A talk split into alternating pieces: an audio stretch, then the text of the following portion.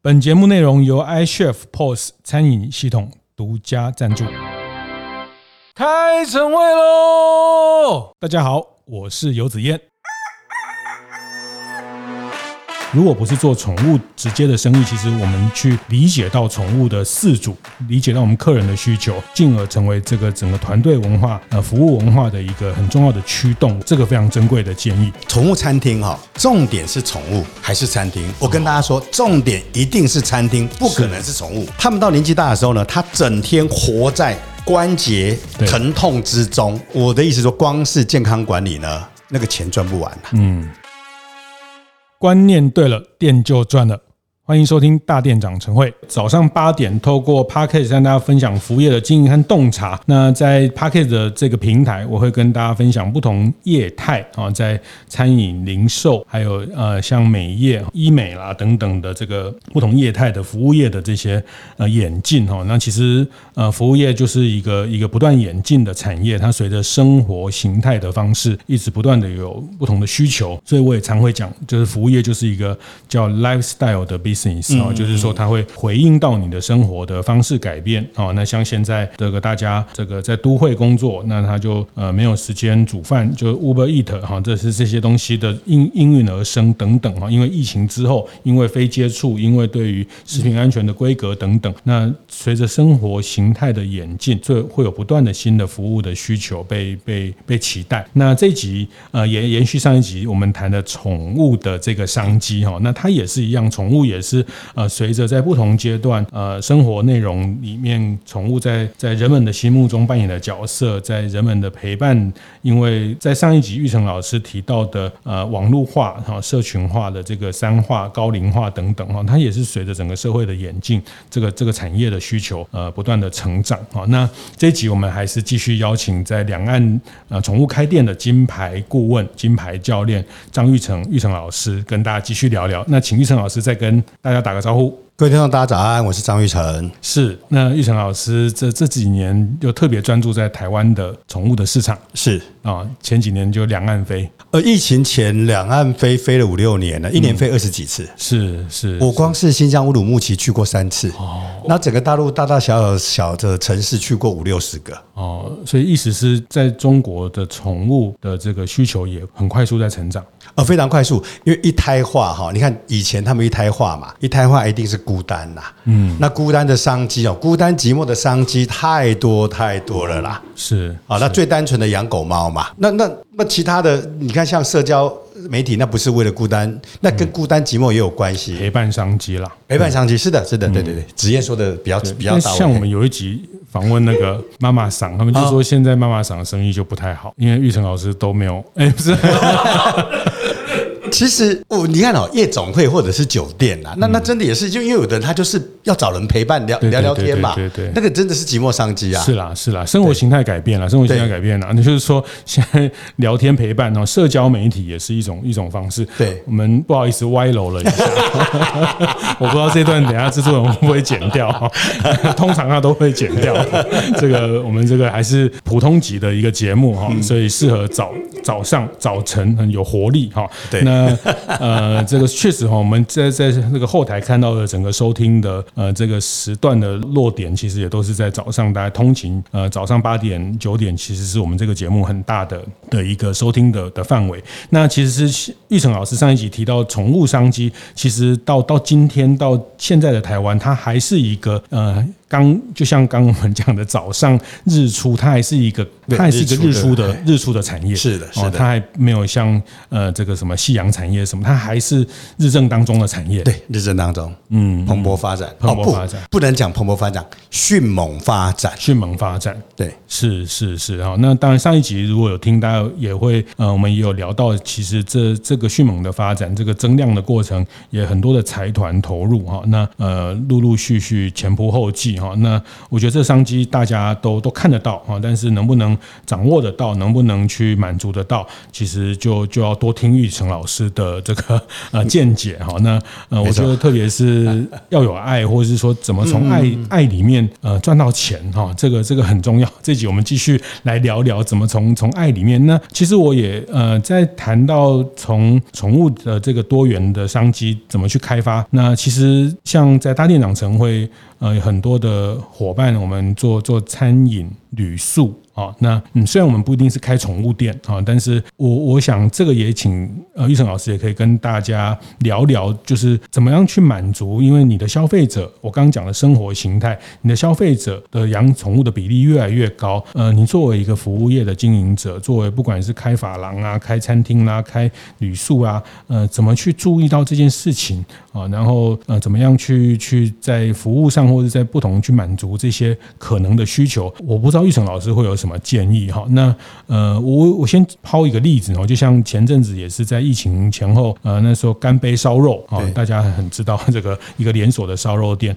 那他们也推出了一个呃狗狗的一个肉干的商品哦，就是说从从卖 卖人的烧肉啊，宅配烧肉到到也延伸到了一个卖给狗狗，因为他们刚好处理这些牛肉啊什么有有很多边边角角的肉等等啊，那他也把它做成另外一个再制一个商品，嗯，去吃干杯烧肉。呃，吃的很开心，顺便买个呃有点贵哈，贵贵的这个肉干哈，那回去也让自己的这个宠物觉得开心哈。那呃，他会不会开心不知道，但是你买的时候就很开心哈，因为你觉得你想要诶给宠物吃点零食等等的哈。那嗯，像干杯他们也会注意到这样就去去延伸的这些服务哈。那呃，我想这个部分玉成老师会会怎么建议，或是说大家在在旅宿啦、餐饮啊这些怎么注意到这个趋势跟它的关系？我觉得。我们这呃旅旅宿的部分呢，哈，应该这样说哈，如同刚刚子燕说的嘛，哈，上一集子燕说的，就是说要出去玩不能超过三天，因为他女儿会担心他们家的猫咪嘛。对，好，好，那你看哦，如果呢，我们把狗猫当成小孩，那为什么我今天带我的小孩到你某某饭店住，哎，我的小孩是不能进去的？那有这种道理？嗯，或者我的小孩要关在笼子里面，这个是没有办法想象的。是。所以旅宿这个部分呢，我觉得你不要去管，实际上我有这个人宠共用的房间呐，好，或者是我我不建议叫人宠，应该叫亲子，嗯，啊，因为把狗妈当小孩子，亲子共用的这个房间呢，哈，或者这这个房间，我不管说你要放设置两间三间，重点不在于这个房间可以帮你带来多少营收，而是让他，而是让你呢，第一个觉得你这一家这一家饭店很友善。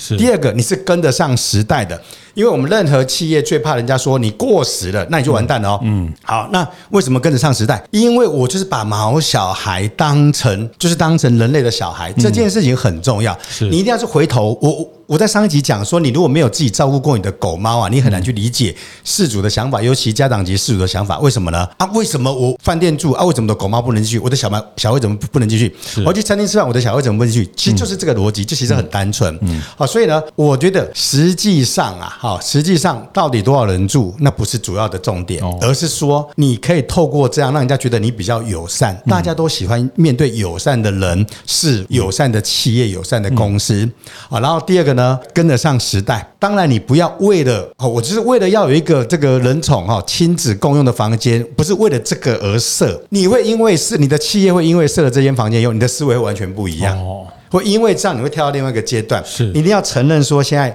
很多有呃，就是家长级的事主现在在占五成啊，至少五成。嗯，啊，所以呢，你的家长级家长级的事主，嗯，就是把他当毛小孩，对对对，当类小孩的概念，嗯。嗯，那这样子，而他们是愿意花钱，是这样子的商机，你不掌握太可惜了。嗯，反正两家饭店呢，地点差不多，服务差不多，收费差不多。这一家我的小孩可以进来，另外一家我的小孩不能进来，我当然是选我的小孩可以进来这一间嘛。嗯，的的这这一家饭店嘛，哈。那再来呢，你就想哦，单纯洽公，那当然不会带毛小孩去嘛，莫名其妙，他必然是全家外出游玩，对不对？你在想你自己带你的儿子女儿，他们就一那个尤其幼童那个时候，好五六岁，那顶多十一二岁那个时候。要的是我们全家共同的回忆，所以呢，就不可能说，哎，这边有个游泳池啊，我人可以进去，狗不能进去。嗯，这边有个餐厅，我人可以进去，猫不可以进去。那这样的话，违反他们，他们的目的是要全家共度欢乐时光，要留下美好的记忆。天伦之乐。是，嗯，好，然后要拍照，甚至要摄影，所以呢，一定要有一些行程，要有有一些场地。是让人宠可以共同在里面做一些事情。哦，比方说，我就是饭店对饭店，因为刚刚子燕有提过，好，就是说，诶，那那某一家那个烧肉业者，他做这个，他用他用那个边角边角肉来做这个零食，那你你那个旅宿业，你通常会有餐厅，你有一些这样的食材，好，那你是不是就可以把它拿来让教室主，尤其是小朋友，让他们来做一些，我先做一些鲜食，或者我做一些零食来给我的狗狗或者猫咪吃。就是一定要创造回忆，那个是我我认为我认为是所有爸爸妈妈带小孩子出去的主要目的，要创造回忆。是好，那这是旅宿业嘛？好，那至于餐厅的话呢，我建议至少最基本你必须要是宠物友善餐厅。嗯，哦，不一定是宠物餐厅，哎，宠宠物餐厅不好经营哦。好，这个等一下我们讲一下。对，这个这也是个很有趣的宠物餐厅，是不是不好经营的东西？宠物友善，至少是宠物友善。那里面呢，既然是宠物友善。那我会建议你呢，顺便他专用的餐具、他专用的餐点、他专用的饮料哦，当然一定要对他身体无害的啦。好，那这个你也要准备。那不是，就说你不要管频是不是低频低发还是高频高发一样哈，就是博得友善的形象是。再来，因为你这样子做以后，你的思维整个改了，你真的会去把任何一个顾客，你都会去想到他全家的需求。嗯，如果连毛小孩你都会想到的时候，你将来会连老人家你也会想到。是，所以你就会发，你你就是你可能会因为这样启发你哦，我店里面的菜单有两种，好，内容一模一样，只是有一种它字字体很大，因为我要给老人家看嘛。对。但我的意思说，如果你与时俱进，你就会从这里面带动你整家公司、整家店的进步啦。果然是这个意思，果然是我们这。个开店的金牌教练哈，这个呃，我觉得觉得你讲的非常关键。关键就是说，当然这个有很多的困难，比如说呃，在在饭店他没有办法所有的房间或者是大厅什么的让宠物自己这样跑来跑去，但是就是它部分的地方哦，就是部分的的场域。然后可以提供他们，因为我想，呃，包括我自己一样，所有饲主也知道，其实带宠物出去不可能去要求到这么完全的像在家里一样的方便，或是像带小孩出去的那样的一个对待，我们也理解哈。但是只要比我们这个期待多一点点。真的，真的，好，那那就是像你讲的，哎，其实这些厨房也可以让小朋友去做一些这个鲜食啊，有一个这个时段来做这些呃 DIY 的东西，或是让小朋友更关键就是您讲的，它其实是带动了整个团队对于服务的思维。是的，这件事情哈，那我我相信这件事情做了，其实很多团队啊，年轻人啊，现在年轻人也都呃非常有有正义感，然后也非常在乎这些动物的福利。对啊，我觉得让年轻的伙伴也也发现。哎，这家店，这个这个老板，或者是我们我们这个店，其实是。是愿意帮大家想这件事情，我觉得那个驱动的的一种文化是最关键的。没错，没错，嗯，这这个是是从这边去，然后您讲的，包括他最后对于呃长辈啊，对于什么，他就会更周全的去思考到服务，他核心还是在服务。是的，是是核心在服务。那这个很关键，我觉得也也非常值得大家来参考。那刚有顺便聊到一个宠物餐厅，这个也是我观察很多年，包括在参加哈宠是廖廖社长的这个行销论坛，呃。很多年的一些研究哈，呃，比如说我们上一集讲到很多宠物的多元的需求还没有被满足哈，那但是大家也不要呃很冲动就去觉得啊，好像现在没有宠物餐厅，我们就要往这个方向去开哦。呃，不是现在没有，是大部分宠物餐厅都不太好经营，都经营的不太长。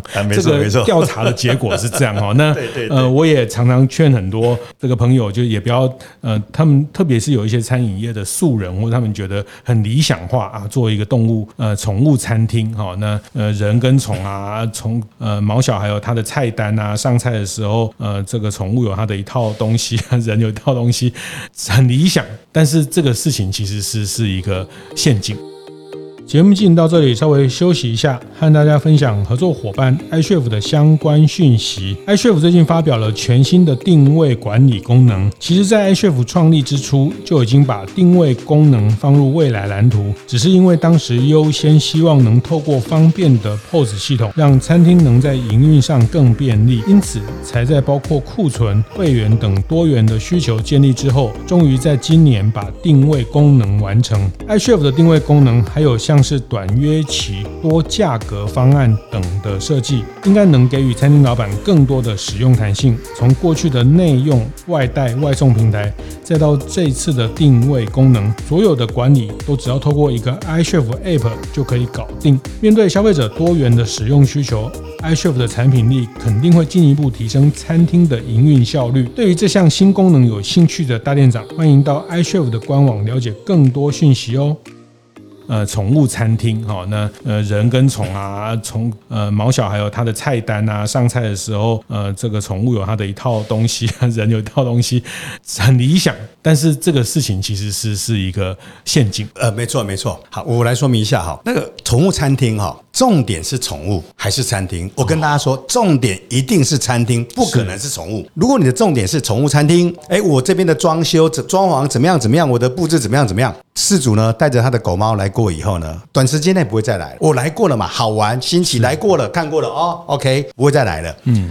你的重点如果是餐厅的话，因为你的餐饮太好吃，就是你你的饮食是很好吃的，所以我才会一而再再而三来。对，所以第一个重点，宠物餐厅的重点一定是餐厅，而不是宠物。嗯，好，那第二个重点是什么呢？餐厅要求的是干净无味。只要有宠物，就不可能干净无味。是好，那现在我们比方说捷运芝山站，芝山奇岩附近有一家猫花园，那几十年了，连日本的媒体在十几二十年前都有报道过这一家，有一哦平面媒体，它呢就是店里面有很多猫。猫的话勉勉强强，为什么呢？因为猫咪它会自己舔身体，说没有什么味道。在它上厕所呢，会到不管大小便，它都会到那个便盆去，不会像狗在当场在你的面前大小便。我跟你讲，你们家的毛小孩一定没问题嘛，别人家的你当场就想吐啦。嗯，好，所以这个是矛盾的，所以我都不建议哈。每次宠物展，反正只要是提供那个创业咨询哦，要来开宠物餐厅的都哎功德无量哎，我说服好多人不要开宠物餐厅啊。第二个。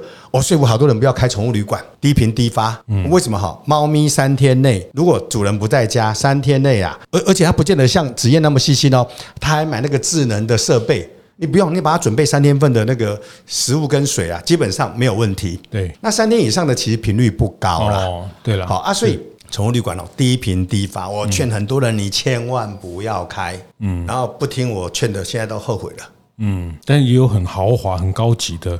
还是时常可以让他出去跑步啊，干嘛的这种宠物旅馆啊？应该这样说哦，如果他的宣传空战真的很强，或许他可以赚到钱。我我还是要强调哈，单纯的宠物旅馆基本上是赚不到钱的，因为频率的关系，低频低发，是是，所以很难赚得到钱。嗯，好，那低频低发，你你就想象，那人的旅宿不是面临这个问题吗？空房间一堆。那你的固定成本太高，好，那所以呢，低频低发这个部分哈，宠物旅馆呢最难解决的问题，它很就是说它没有办法去解决的瓶颈。是。人的旅宿可以，只要附近有景点，我是不是可以说，那我半杯半修赏？对，我们还可以卖住宿券。对，那宠物旅馆的话很难很难，所以它不能百分之百都只是靠安亲或者寄养，嗯，必死无疑。啊，它可能还要做美容。那可能里面还有游泳池或者其他的，譬如说训犬，是。其他方方面面的，不然单靠那个宠物旅馆就赚不到钱。但但光讲这个，比如说出去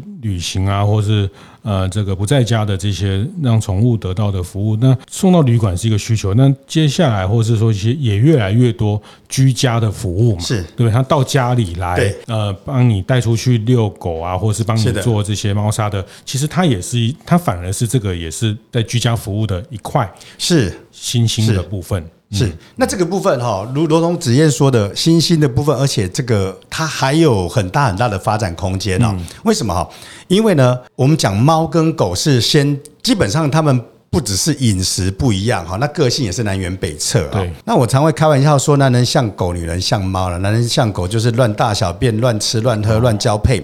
那女人像猫哈，什么意思呢？很敏感，很爱干净，很容易紧张。嗯。所以猫不太适合到外面去。对，好，那你说寄养的话，三天、五天、七天，对猫来讲压力太大了。当然有没有方法改善？有哦。比方说，如果经济条件没问题的状况下，你在，那你不会临时出国啦，不多啦。出国前一两个月开始，每个星期让猫咪去试住一天啊，要不要付付钱？当然要付钱啦。但这个状况不是每个人都做得到。是，好，所以到府服务呢，第一，我就认为最适合的对象是猫嘛，好。第二个是什么呢？行动不便的狗猫或者是饲主。那行动不便不见得是残障，是因为长辈嘛，啊，长辈就不太想动。对。然后另外一个什么呢？他的狗猫呢，可能已经卧床了，哦，甚至失能了。是。那那那你你再把它带去宠物店，真的意义不大了。尤其是中大型的犬，是十几公斤、二十几公斤。是的，嗯嗯。你看哦，你想象，即便有电梯哦，你要怎么把它抬起来？那个都是个大工程。何况如果像我们家住老公寓的，完蛋了。嗯。好，那所以道普夫这个部分呢，一定有很大的商机，但是这个部分争议蛮多的哈。什么意思呢？很多业者觉得说，我开实体店。我必须要申请特定宠物业许可证，我才能够做宠物安心寄养的服务。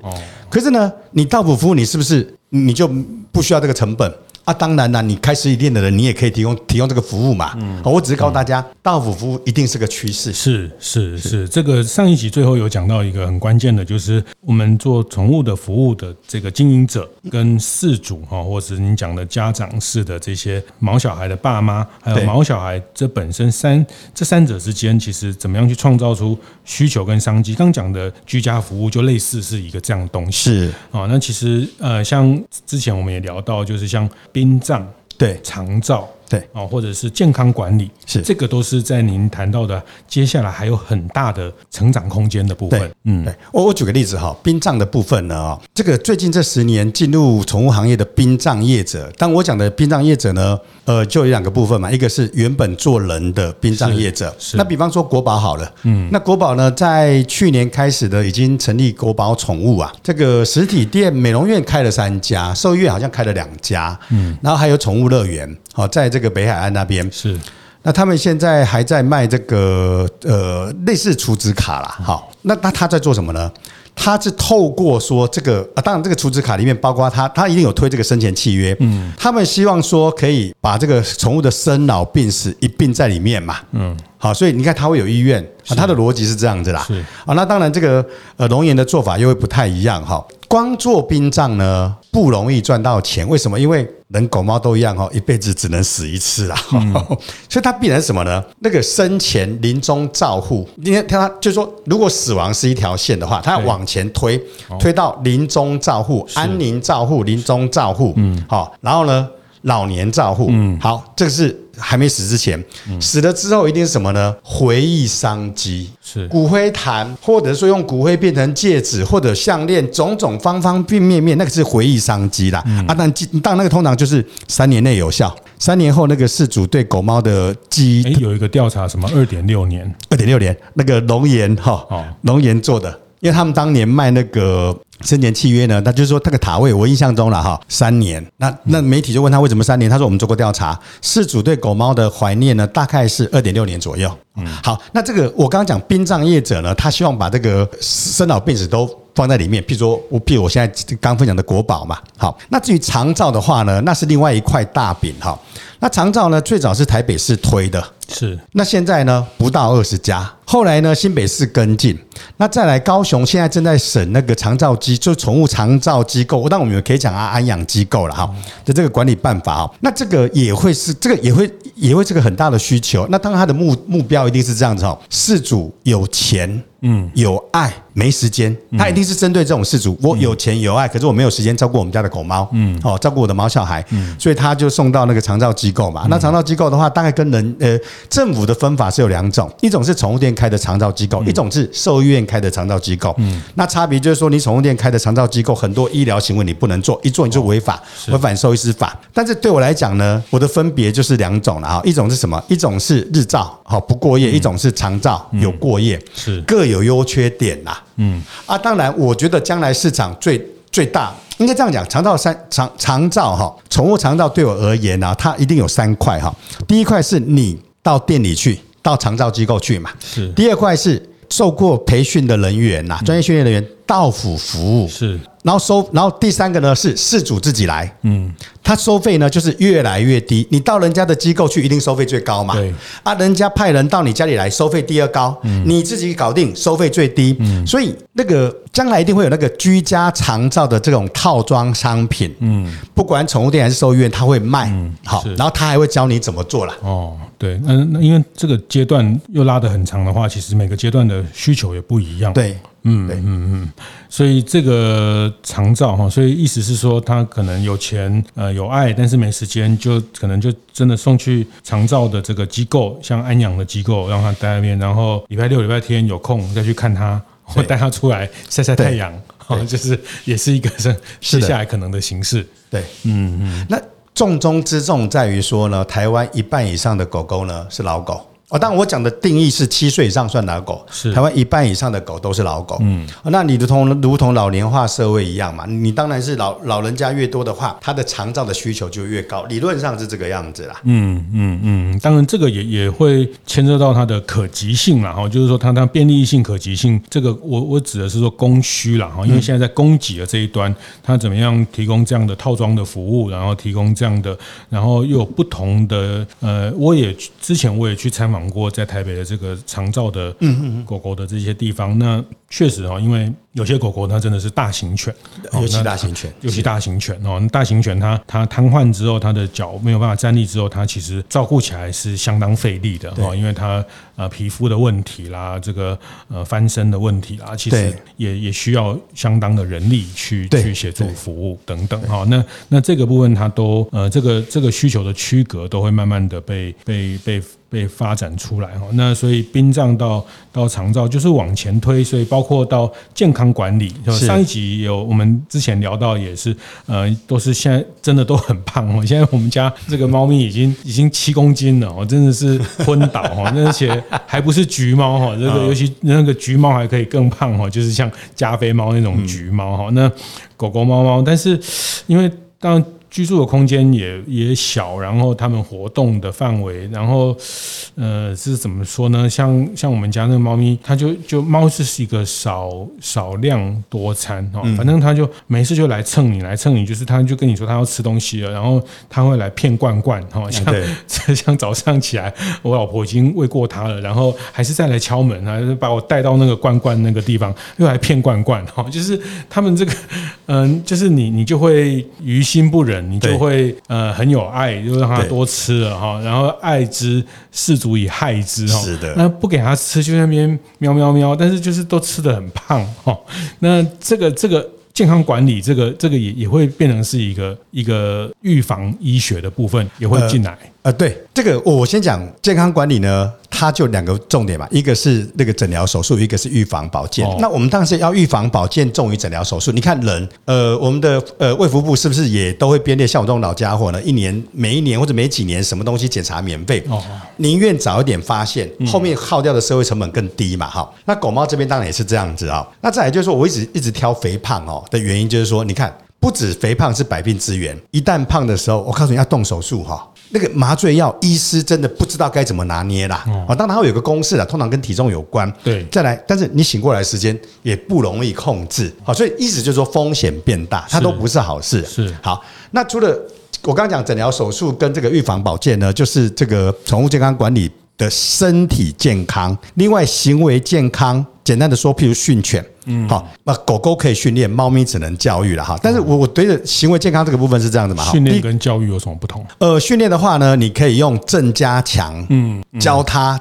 做对什么事情，我奖励你。对，好，那教育的话呢，比较不容易，真的很不容易的哈。教育就是要改变他的气质 啊，就是说我们比较不容易提供什么诱因，让他可以慢慢的去。对啦，对狗狗比较容易用增强的方式，这个行为学，这个动物行为行为科学的部分，对，是的，嗯嗯。好，那这个行为健康，简单的说，他要的是两个哈，一个是培养良好习惯，嗯，一个呢是。矫正异常行为是好，那异常行为，譬如说，呃，你你经过你们家的猫面前，它就是出手去攻击你的后脚跟，这个叫异常行为嘛？嗯，那培养良好习惯哦，不只是定点大小便啦。包括什么呢？包括说，你从小让他愿意让让你愿意让你帮他剪指甲，哦，愿意让你帮他刷牙，对，把手指头伸到狗猫嘴巴里面这件事情非常非常重要。尤其猫咪口腔的问题几率比狗高很多。是，它不让你伸进嘴巴的时候，我的天哪，你连它生病你都不知道嘛？对，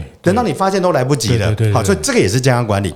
那另外一个心理心理健康的部分呢？呃，其实现在市面上也有那种，尤其是国外进口的，呃。人人那个人工的费洛蒙，嗯，那就要疏解它的压力。那这方面呢，因为以往都被严重忽视，像光是那个呃这个心理健康，人工费洛蒙是一种，另外一种是我不管狗猫，我家里的环境要丰富化这件事情，嗯。嗯它就会顺便出现什么呢？出现了人宠共生的家具，比方说沙发，然后我靠背这边呢，跟扶手这边，它其实是有那个隧道哦。除了除了是防猫抓之外，还要对。让它能玩的东西。是除了猫抓布，还要设计猫道这些东西。对对对，那它高兴呢，它可以出来跟我，像刚子燕讲的说，它可以在你旁边。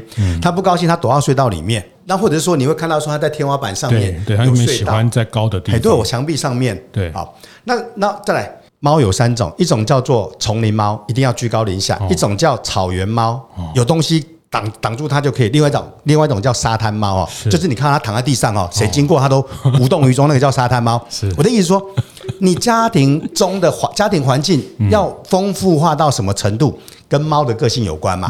它是丛林猫。草原猫还是沙滩猫啊？沙滩猫基本上不用，它那个都那很有安全。你讲到家具，有一次我去看宠物展，还有在卖地木地板的。我说：“那你们来这边卖，为什么要在这边卖木地板？”他就开始跟我讲，这个木地板很好，如果是猫或狗狗跳下来的时候，它的。关节可以保护，就是它不像一般的木那么硬，嗯之类的，就是 哇想我想说，就是家里铺的这个木地板，还有特别是为宠物设计的木地板，就是它的质地啊，什么清洁都是跟一般家里用的木地板是符合的建材，但是它又是让猫从高处跳下来的时候，或是狗狗跳的时候，它不会因为地板太硬去伤到它的膝盖，这些都是是。我再问一下，这件事情很重要哈，像这个就是健康管理里面很重要的一环，是。因为呢，很多老狗老猫，他们到年纪大的时候呢，他整天活在关节疼痛之中，没有生活品质可言，他又讲不出来。嗯，但这个东西其实你从年轻的时候可以开始帮他改善、帮他预防的。是是是是啊，所以，所以我我的意思说，光是健康管理呢，那个钱赚不完啊。嗯。啊，那再来用木地板，还有一个好处是什么哈？就是说，你如果在光滑的地面，比方说磨石子地、大理石，哎对，磨石子地、瓷砖、大理石呢，狗猫在上面容易，它的关节容易受伤。对。好，那所以现在很多人会卖那什么止滑的地垫，宠物专用的止滑地垫。是。那或者是说呢，家里的狗猫年纪大了呢，会有阶梯还是斜板，干嘛呢？嗯。铺在，如果它跟我一起睡觉，是铺在床旁边，让它走那个斜板或是阶梯上来，而不是无障无障碍设施。不要让它，因为它直接上下哈，第一个对。他的那个关节会有伤害。那第二个，他如果跳不上来的话，他会很挫折。好，那我的意思说，如果不从年轻的时候去保护他的关节啊，老了他很多走不动，然后他就就卧床不起，是，那就是两个字等死，然后心理健康也不好。啊，真的无助啦，进入的无助啦，嗯嗯，其实事主感觉得出来，对，一定感觉得出来，对，再说下去，我觉得我要跟玉成老师我们。我们开个直播来，我们开个直播来卖木地板，应该应该可以卖出个三五十组，不是问题。好，这个呃，非常谢谢玉成老师跟大家分享这些部分哈。那也很多也是让我我我本来以为我已经知道蛮多的，其实只要玉成老师讲，我还知道还有真的很多东西。这个这讲下去哈，真的是是就是你就就就当人一样，当小孩一样，那老就变长辈一样哈，就是长照的问题了哈，那就是。呃，这呃，刚讲的这个身体的健康、心理的健康哈，那再讲下去，可能也要送波哈，也要静坐，那个身心灵都来了哈。就是说，那因为其实也也因为他们这样的被照顾得更更完整，其实那个呃，现在猫咪跟狗狗的，以猫咪狗狗来说，它的平均寿命又又延长了，是的，又延长，就回到我们刚讲那个长照的长照的。老龄高龄的需求又有更多哈，现在我都听说猫咪到二十二十岁的都有，有二十二十几的现在越来越多，但它平均大概就是十二到十五岁没问题啊。嗯嗯嗯，到到二十岁的都对。中小型犬跟猫咪哈，大概平均寿命十二到十五岁啊，十八、二十、二十几当然有，只是说大部分是十二到十五。是是是，那那看起来也是因为照顾包这些各方面的东西，是的，还有要不要让它有挫折感啊，不要让它这个 呃这个这个身。心健康，它就是会活得更久了哈。那呃呃，这个我也帮大家简单归纳，也是在呃玉成老师最近的一篇文章，谈宠物行为的未来哈。其实就我们刚刚讲的，就是这三个结结论哈。就像您的这个呃，在在文章里面谈到一个标题，那宠物只会更多。市场只会更大，是。好，那家长只会更多哈，这些毛小孩的家长只会更多，花费只会更高，对，好，因为很多需求也是不断的被创造出来，这些毛孩的寿命只会更长，对，哦，他们的需要的服务只会更多，对，是是哦，那我觉得从 服务业里面，呃，大家真的可以从这边去去找到这个跟跟这个商机产生连结哈，那呃直接或间接哈，我有我非常特别谢谢刚玉成老师提。提醒我们今天做呃，虽然我是做宠物产业啊，当然我也很谢谢很多的宠物店的老板也在大店长晨会的这个平台里面一起学习。那如果不是做宠物直接的生意，其实我们去理解到宠物的饲主。理解到我们客人的需求，进而成为这个整个团队文化、呃服务文化的一个很重要的驱动。我我觉得这个这个非常珍贵的建议，也非常谢谢呃我们两岸的宠物开店的金牌教练玉成老师，谢谢谢谢子燕，谢谢各位听众，我们有空来开个直播，谢谢谢谢。会后记得在 Apple Podcast 订阅、评分、留言。有任何想在晨会上讨论的议题，也欢迎提出。大店长晨会，下次见，拜拜。